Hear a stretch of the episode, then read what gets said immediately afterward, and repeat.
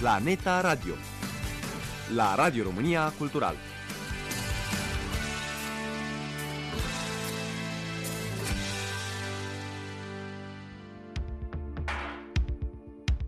Izvoare de filozofie cu Constantina Slam.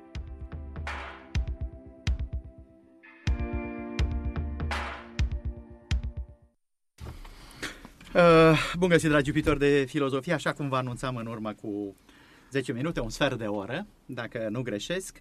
Uh, spuneam că astăzi vă propun uh, o dezbatere despre René Descartes, 1596-1650 și întemeitorul uh, gândirii filozofice moderne. Pretextul dezbaterii ni-l oferă hărnicia membrilor Centrului de Cercetare Fundamentele Modernității Europene, care au inițiat un proiect coordonat de profesorul universitar Vlad Alexandrescu, un nume pe care îl cunoaștem cu toții, proiect ce constă din în publicarea la editura Polirom din ea și seria René Descartes, corespondență completă, o lucrare de mare erudiție ce cuprinde pe lângă traducerea schimbului de scrisori dintre Descartes și prietenii săi, savanți, teologi, filozofi și o cercetare asupra atmosferei culturale, spirituale, filozofice și științifice în orizontul care a, a avut loc această monumentală corespondență. Invitat în studio este tânărul filozof, tânărul cercetător Grigore Vida, doctor în filozofie, membru al echipei de traducere și editare al acestor impresionante lucrări. Uh, specific, uh, pretextul uh, dezbatere, îl precizez și mai bine, îl constituie apariția volumului al doilea din seria René Descartes, corespondență completă la editura Polirom, eveniment editorial care a avut loc curând. Bună ziua și vă mulțumesc pentru Bună ziua, mulțumesc vizita. pentru invitație. Vă propun să o luăm metodic, stimate doamnă Vida, și să vorbim despre Uh, proiectul uh, editorial uh, pe care îl avem în curs de desfășurare, dar nu înainte de a trasa așa puțin pentru ascultători, itinerarul dumneavoastră intelectual, sunteți foarte tânăr și faceți parte dintr-o echipă prestigioasă care s-a angajat să facă o lucrare de asemenea amploare, de asemenea erudiție. Da, în ce mă privește, eu m-am specializat în istoria filozofiei și istoria științei din perioada modernității timpurii. Uh, mi-am dat teza de doctorat despre metafizica lui Newton și imediat după doctorat am intrat în acest uh, proiect. El a început acum uh, patru ani sub egida Centrului de Cercetare Fundamentele Modernității Europene, condus de Vlad Alexandrescu la Universitatea din București și se desfășoară prin Colegiul Noua Europa. Primul volum a apărut anul trecut. El acoperea perioada dintre uh, 1607 și 1638. Uh, iar uh, al doilea continuă cronologic corespondența, așadar din 1639 până 1644. Uh, și ce aș vrea să subliniez este faptul că este o traducere a corespondenței complete Așadar, nu este o selecție. Am înțeles. Volumul al treilea, că l-ați uh, drum, da? Volumul al treilea acoperă ultimii ani ai vieții lui Descartes, așadar din 1645 până în 1650. 50.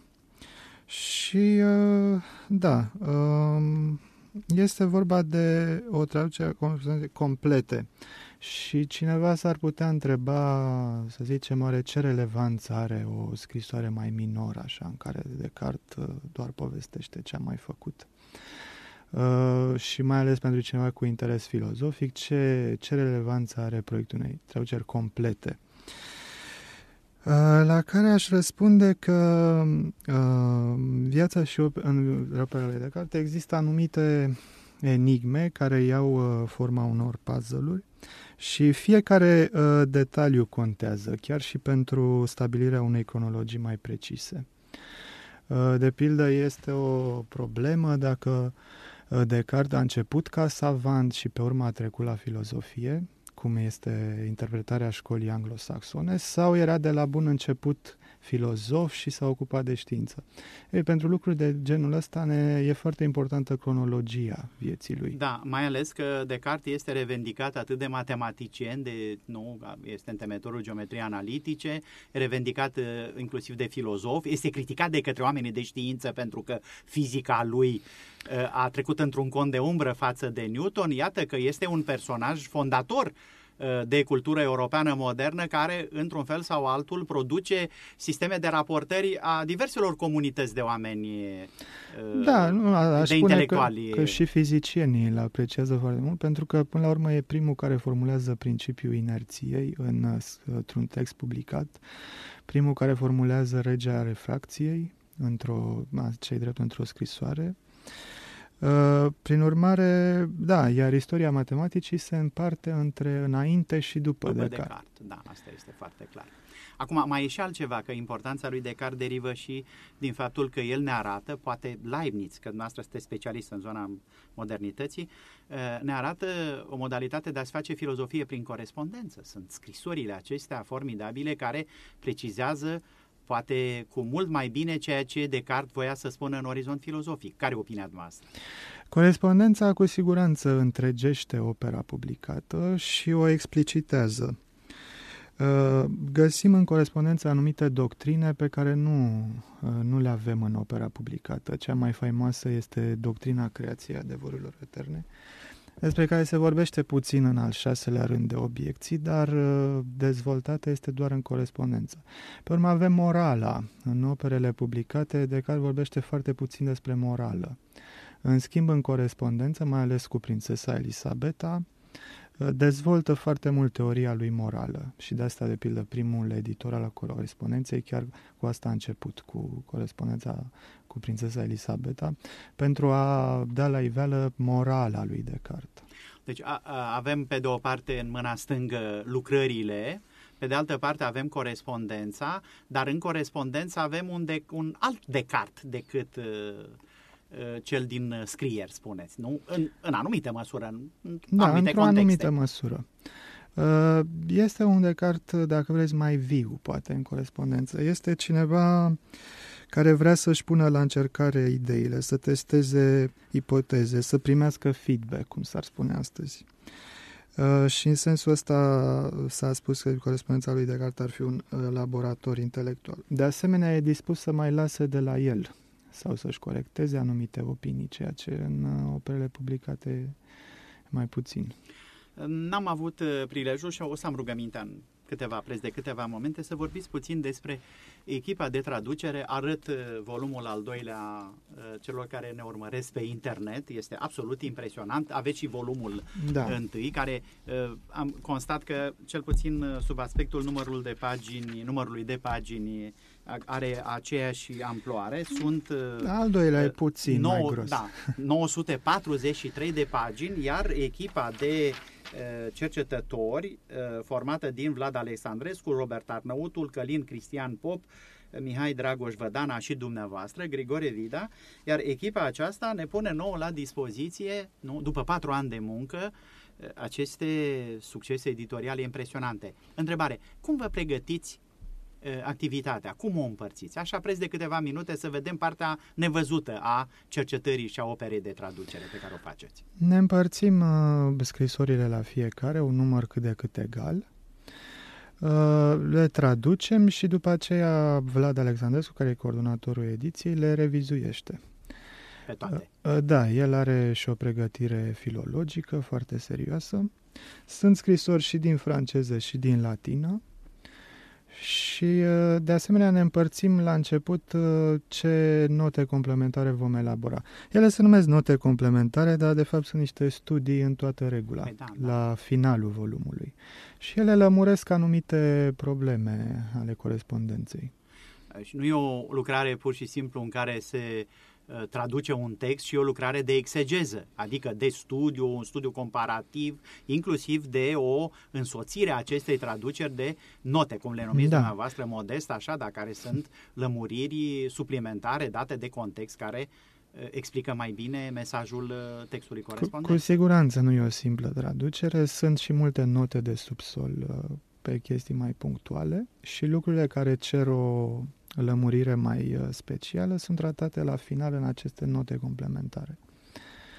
Așadar, patru ani de muncă depuși până acum și mai urmează pentru volumul al treilea încă un an, doi? Încă un an. Încă și un an. ce a mai rămas din anul acesta.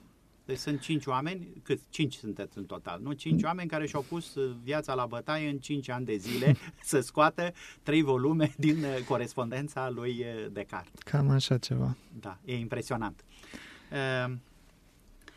Vă propun să vorbim puțin despre personalitatea lui Descartes, că firește da. noi am luat ca pretext apariția acestor volume, despre personalitatea lui Descartes din perspectiva noastră, a celor care trăim în secolul 21, în 2015 și întrebarea este de ce am uh, intrat în posesia acestor cărți și care ar fi uh, profitul nostru uh, al celor care sunt, uh, aparțin publicului cultivat, profitul nostru în clipa în care citim, parcurgem textele acestor Uh, corespondențe, aceste corespondențe?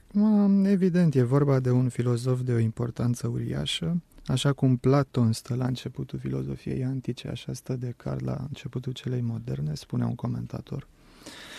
Uh, și să vă dau un exemplu. Uh, dacă luăm un om așa de pe stradă și îl întrebăm din ce este alcătuit, ne va spune că are un trup și un suflet. Ori asta e în bună măsură o invenție a lui Descartes. El este intrat atât de puternic în uh, uh, conștiința de astăzi, încât uh, uh, avem doctrina lui chiar fără să știm că o avem de la el. Suntem cartezieni fără, fără să, știm. să știm că suntem cartezieni. Prin urmare, gândirea lui Descartes a intrat într-o uh, structură a minții europene în ultima instanță. Noi, mintea a noastră este mode- a modernității da. europene. Da? Mintea noastră este modelată uh, fără să știm, iar un element esențial din uh, textura acestei modelări aparține gândirii lui Descartes. Asta da. Uh, și fiind vorba de cineva atât de important, uh, orice cuvânt rămas de la el e, contează. Uh, și de asta ziceam că și corespondența ne-am decis să o facem completă. Trebuie să știm totul despre el ca să putem formula o opinie. Da, corespondența aceasta completă o au uh, și alte culturi. Să luăm pe franțuși, de exemplu, în cultura franceză. Adică dacă... Adică dacă textele acestea adunate în trei volume le regăsim uh, și în alte culturi europene? Sau au preferat să facă selecție de, uh, din de, corespondență? În engleză nu este decât o, o ediție foarte mică, o selecție foarte restrânsă din corespondența lui Descartes. A apărut în 91. În 91. Acum vor să facă la Oxford și ei o, o ediție, o traducere completă și o ediție nouă întregii corespondențe. E un uh, proiect uriaș care se desfășoară între Utrecht și uh, Statele Unite. Dar până în momentul de față, noi uh, stăm mai bine, ca să zic așa, decât englezii. În sfârșit suntem și noi în fruntea clasamentului. Din păcate, la filozofie, poate, din fericire, nu știu ce să spun. În Așa. franceză, evident, este editată complet, chiar a apărut anul trecut o nouă ediție a corespondenței complete și mai există o traducere completă în italiană, deci a întregii corespondențe. Întregii corespondențe ale Și, da. evident, am folosit-o și la alcătuirea ediției noastre. Am înțeles. Izvoare de filozofie la Radio România Cultural.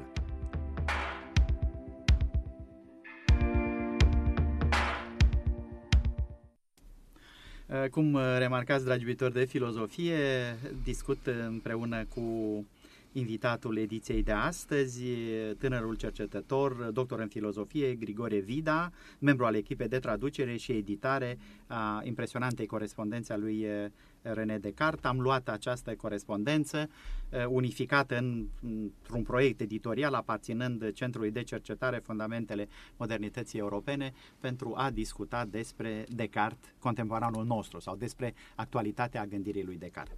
Ceea ce impresionează, m-a impresionat pe mine, stimate doamne Vida, m-a impresionat uh, toleranța Uh, am citit selectiv, mărturisesc că n-am avut vremea necesară să parcurg întreaga corespondență, am citit selectiv și din uh, primul volum și din al doilea volum. Am fost impresionat de toleranța lui Descartes, cum spuneați dumneavoastră, Descartes este dispus continuu să lase de la sine, dar nota bene, celui care îi livrează argumente constrângătoare din punct de vedere logic. Nu? Co- corect. Mai sunt totuși și excepții. De pildă, în volumul acesta se află corespondența cu Thomas Hobbes, și aici este un refuz al dialogului până la urmă. Nu, nu iese o, o dezbatere reală între ei. Oare de ce? Adevărul este că bă, Hobbes era susținătorul unui materialism dus până la ultimele consecințe, iar Descartes nu prea vrea să aibă de-a face cu materialiștii. Știți că el este dualist. Da, da mai e și altceva. Hobbes pleca de la premiza că ființa omenească este rea de la natură, pe când Descartes pleca de la premisa că ființa umană e dotată cu rațiune. Nu? La vremea da? când intră ei în corespondență, Hobbes încă nu scrisese filozofia politică. Da. Uh, el era uh, un savant care aderase la programul mecanicist uh, patronat de Mersenne. Hobbes făcea și el parte din grupul lui Mersenne, se afla în exil în Franța după uh, 1600 uh, 5, uh, nu, 40. Da. Uh, și uh, e interesant cum, deși amândoi aveau amândoi același program științific, anume de a explica toate fenomenele naturale în termen de materie și mișcare și nimic mai mult, la baza acestui program fiecare punea o metafizică radical diferită. Uh, Hobbes una materialistă, Descartes una dualistă, să zicem așa, în lipsa da. unui cuvânt mai bun. constând în ideea că uh, Uh, partea spirituală, intelectuală, sufletească, nu Sunt două substanțe. Două substanțe diferite. Cea întinsă și cea gânditoare. Cea gânditoare, da. Uh, deci, este tolerant, dar da. sunt situații în care... Da, asta e o excepție. Da, e o excepție doar. Da. Hobbes, se întâmplă că tocmai cu Hobbes, care e cel mai cunoscut din lista de obiectori de a meditații, pentru cine nu se ocupă, să zicem, pentru cine nu e specializat cu da. filozofia modernă timpurie. Dar altfel, așa cum spuneți, este tolerant și uh, deschis la dialog. În același timp, uh, dacă rațiunea este universală și de care susține că el se bazează numai pe rațiune, atunci e normal cumva să vrea să primească acordul celorlalți, tot dacă se folosesc numai Corect. de rațiune. Corect. Mesajul acesta umanist în modul absolut, să pleci de la premiza că rațiunea este dată tuturor oamenilor și ar trebui gândită ca bun simț. Da, cum nu? se deschide discursul despre Da, cum se deschide discursul. Această idee stă la fundamentul întregii culturi europene moderne. În, indiferent ce s-a întâmplat după, noi ne mm. reîntoarcem continuu la Descartes și îl înțelegem pe om prin rațiune. Este o ipostază reprezentațională intrată în conștiința publică, cum uh, spuneați. Acum, uh, ce m-a impresionat și aș vrea să vorbiți puțin despre lucrul acesta. Corespondența ne pune în față un Descartes care era la curent cu întreaga știință a vremii lui, inclusiv cu teologia. Așa stau lucrurile? Avem de a face, dacă vreți, cu un uh, paradox. Pe de-o parte, el uh, se afla în recluziune în Olanda și nu vrea să aibă de a face cu prea multă lume pe, pentru a nu-l abate de la preocupările Asta lui. pentru că Biserica Catolică îl urmărea după ce a publicat uh, discursul asupra nu, metodei. Nu, nu, el, el a fost toată viața un bun catolic și a vrut să fie apreciat de iezuiți. El a studiat la Colegiul Iezuit din da, La Flash, la în tinerețe. Flash. Uh, și-a dorit uh, aprobarea teologilor de la Sorbona și probabil că până la urmă a obținut-o, nu e, nu e foarte sigur. Uh, nu, el nu a vrut să se aibă rău cu biserica, ca să spun așa, și de pildă, după ce a fost condamnat Galilei de către biserica, a hotărât să nu-și mai publice lucrarea Lumea, în care susținea și el o cosmologie uh, heliocentrică. Da, poate bine să precizăm că o bună parte din viața lui Descartes se petrece în perioada războiului de 30 de ani. Disputa aceasta fratricidă între catolici și protestanți și că Descartes a luat parte la lupte, a însoțit, i-a însoțit când pe catolici, când pe protestanți, nu? Și totuși el a rămas, spuneți, un bun catolic. Da, el a rămas un bun catolic și uh, în Olanda s-a retras nu din cauza unor persecuții sau ceva de genul ăsta, ci pentru că la Paris era căutat de foarte multă lume și uh, vrea să scape de viața asta mondenă, să-i spunem. Uh, nu-i foarte sigur că atunci când s-a dus în Olanda știa că va rămâne atât de mult, mai degrabă credea că va sta câțiva ani. Dar pe urmă în Olanda și-a făcut și mulți prieteni, a început să aibă și discipoli și uh, a preferat viața asta în recluziune. Deci, paradoxul ar fi pe de o parte această retragere, dar în același timp era conectat cu toată Europa savantă prin intermediul părintelui Mersen, care se afla în uh, centrul unui, extrem, unui foarte vast uh, cer de corespondenți. Uh, și Mersen îi trimitea uh, întrebări, obiecții, probleme la care el dădea un răspuns. Și uh, cu Parisul cu siguranță era conectat. De pildă e o mare dispută cu Ferma în uh, volumul 1. Uh, obiecțiile lui Hobbes sunt trimise tot de Mersen. Uh, Mersen se ocupă și de strângerea obiecțiilor la meditație, deci circularea manuscrisului meditațiilor pentru a strânge obiecții. Și avem din nou iarăși situația asta. Meditațiile sunt opera cuiva care se retrage în sine, să mediteze, să asupra sa, dar în același timp circulă pe urmă uh, manuscrisul la cele mai luminate minți ale vremii pentru a obține obiecții și a da un răspuns la ele. Ce impresionează iarăși din acest volum, uh, dincolo de ce ați subliniat dumneavoastră, enciclopedismul și multirealitatea, multirealitatea uh, preocupărilor, ce impresionează este faptul că avem de pe atunci o Europa unită, pentru că savanții participă la această dezbatere indiferent de poziția etnică pe care o aveam. E ceea ce se da. numește Republica Literelor. Republica Literelor. Da. Adică mai... Republica Literelor înseamnă tocmai aceste cercuri de corespondenți care sunt, într-adevăr, toți membrii aceleiași republici a literelor, indiferent de naționalitate. Și da. Am, am mai remarcat uh, și noastră puteți confirma. Uh, mi s-a părut că Descartes este totuși un om foarte modest. Nu vorbește despre uh, descoperirile sale, despre succesele sale, deși este hotărât, totuși are o modestie. Nu? Uh, eu cred că el era convins de valoarea lui, dar uh, toate scrisorile sunt scrise de așa de o politețe nemai întâlnită. Așa era pe vremea aceea. Uh, deci totul, mereu când este obiecție, este îmbrăcată în ceva foarte politicos, așa.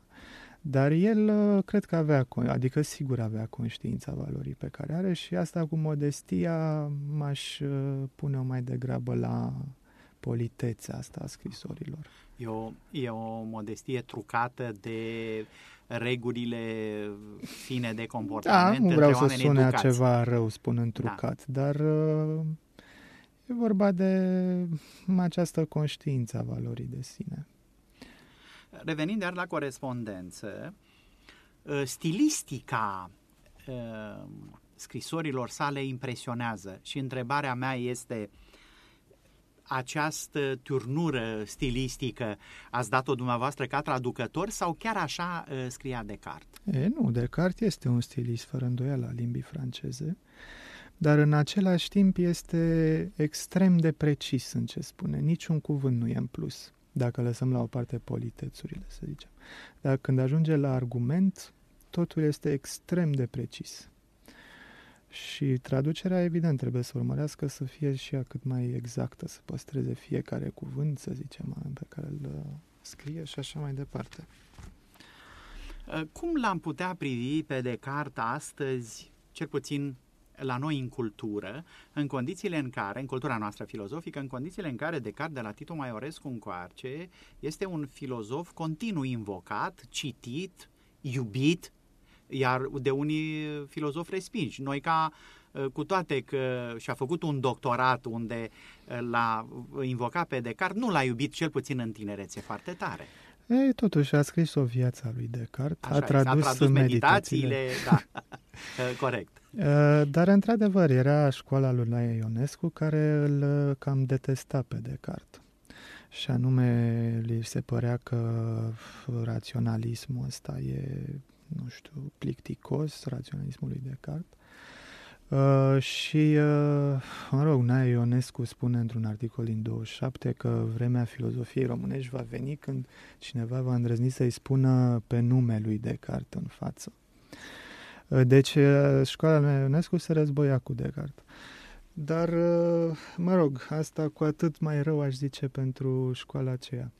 Și dacă ne uităm și în Europa, în uh, Germania anilor 30 exista o frenezie anticarteziană și apogeul ei este o carte a unui Friedrich Böhm, Anticartezianismus, în care spiritul german se luptă pe viață și pe moarte cu spiritul cartezian. Acum, faptul că naziștii îl detestau pe Descartes e un punct bun pentru francez. Da.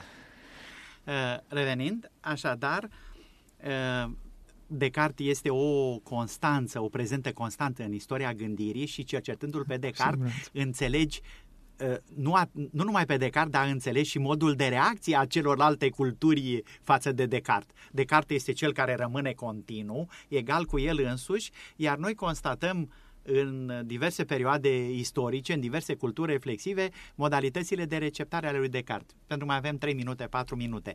Ce sperați dumneavoastră în clipa în care veți publica și cel de-al treilea volum în legătură cu imaginea lui Descartes în uh, cultura noastră? Uh, eu sper să stârnească interes, sper să facem poate și o ediție a operelor publicate. Uh, să-l uh, introducem mai bine pe Descartes în cultura română după ce o vreme a fost într-un cont de umbră, poate și din cauza uh, episodului Nae Ionescu. și am încercat să punem în aceste volume rezultatele ultimilor cercetări, să racordăm, dacă se poate spune așa, cercetarea românească la cea internațională Uh, și am uh, adus și noi niște contribuții noi, chiar la cercetarea internațională. Am uh, datat altfel niște scrisori, am identificat niște corespondenți. Prin urmare, dar asta trebuie să faceți și dumneavoastră pe cum am procedat de carte însuși, să intrați în Republica Literelor, ca să utilizez uh, metafora aceasta și să le comunicați și celorlalți Nu, am, am publicat în Ați străinătate. în străinătate tocmai corecțiile și precizările acestea. Da, unele dintre ele, mai avem unele. Există o uh, revistă, Bulletin Cartezian. Și asta e pentru specialiști indicați și acolo le-am publicat în franceză. Un articol uh, care l-am scris împreună cu Vlad Alexandrescu. E limpede că pentru filozofi e, e o mană cerească traducerea acestei corespondențe. Întrebare, dar pentru oamenii care fac parte din comunitatea oamenilor de știință sau a literaților, în sfârșit a, a oamenilor, a ascultătorilor care urmăresc Radio România Cultural și care au interes pe cultură, pentru cultură. Ce vor găsi în aceste volume? Pentru oamenii de știință care au un interes față de istoria științei e o, ceva absolut esențial. Dar volumele pot fi citite și de oameni fără pregătire filozofică. Ele sunt scrise frumos, pot fi citite aproape de oricine, să zicem, cu o cultură medie. Uh, deci sunt plăcute la lectură. În general, Descartes este plăcut la lectură. Dacă deschideți uh, discursul despre metodă, e o, o lectură pasionantă. Nu este ceva arid, să zicem, cum scriau scolasticii. E ceva că o lectură care chiar te cucerește. Uh, timpul uh, emisiunii noastre s-a apropiat, uh, se apropie de sfârșit. Când vom purta Uh, discuția pentru volumul al treilea, pentru că intenționez să reedităm discuția despre Descartes și să îl privim pe Descartes cu toate cele trei volume pe masă. Uh, anul viitor, probabil în primăvară, va fi, va fi publicat și cel de-al treilea și ultimul volum. Vă mulțumesc pentru participare la emisiune. Mulțumesc uh, Dragi ascultători, dragi viitori de filozofie, aici vom încheia ediția din această săptămână a izvoarelor de filozofie. Vă reamintesc că invitat în studio a fost tânărul filozof și cercetător uh, Grigore Vida, membru al echipei de traducere și editare al impresionantei uh, corespondențe complete René Descartes. Volumul al doilea a apărut uh, de curând la editura Polirom. Până la viitoarea noastră întâlnire de vineri, Bogdan Caracaleanu din regia de emisie și Constantin Aslan vă doresc ca de obicei gând bun, vorbă bună, faptă bună. Dăm tonul culturii. Radio România Cultural.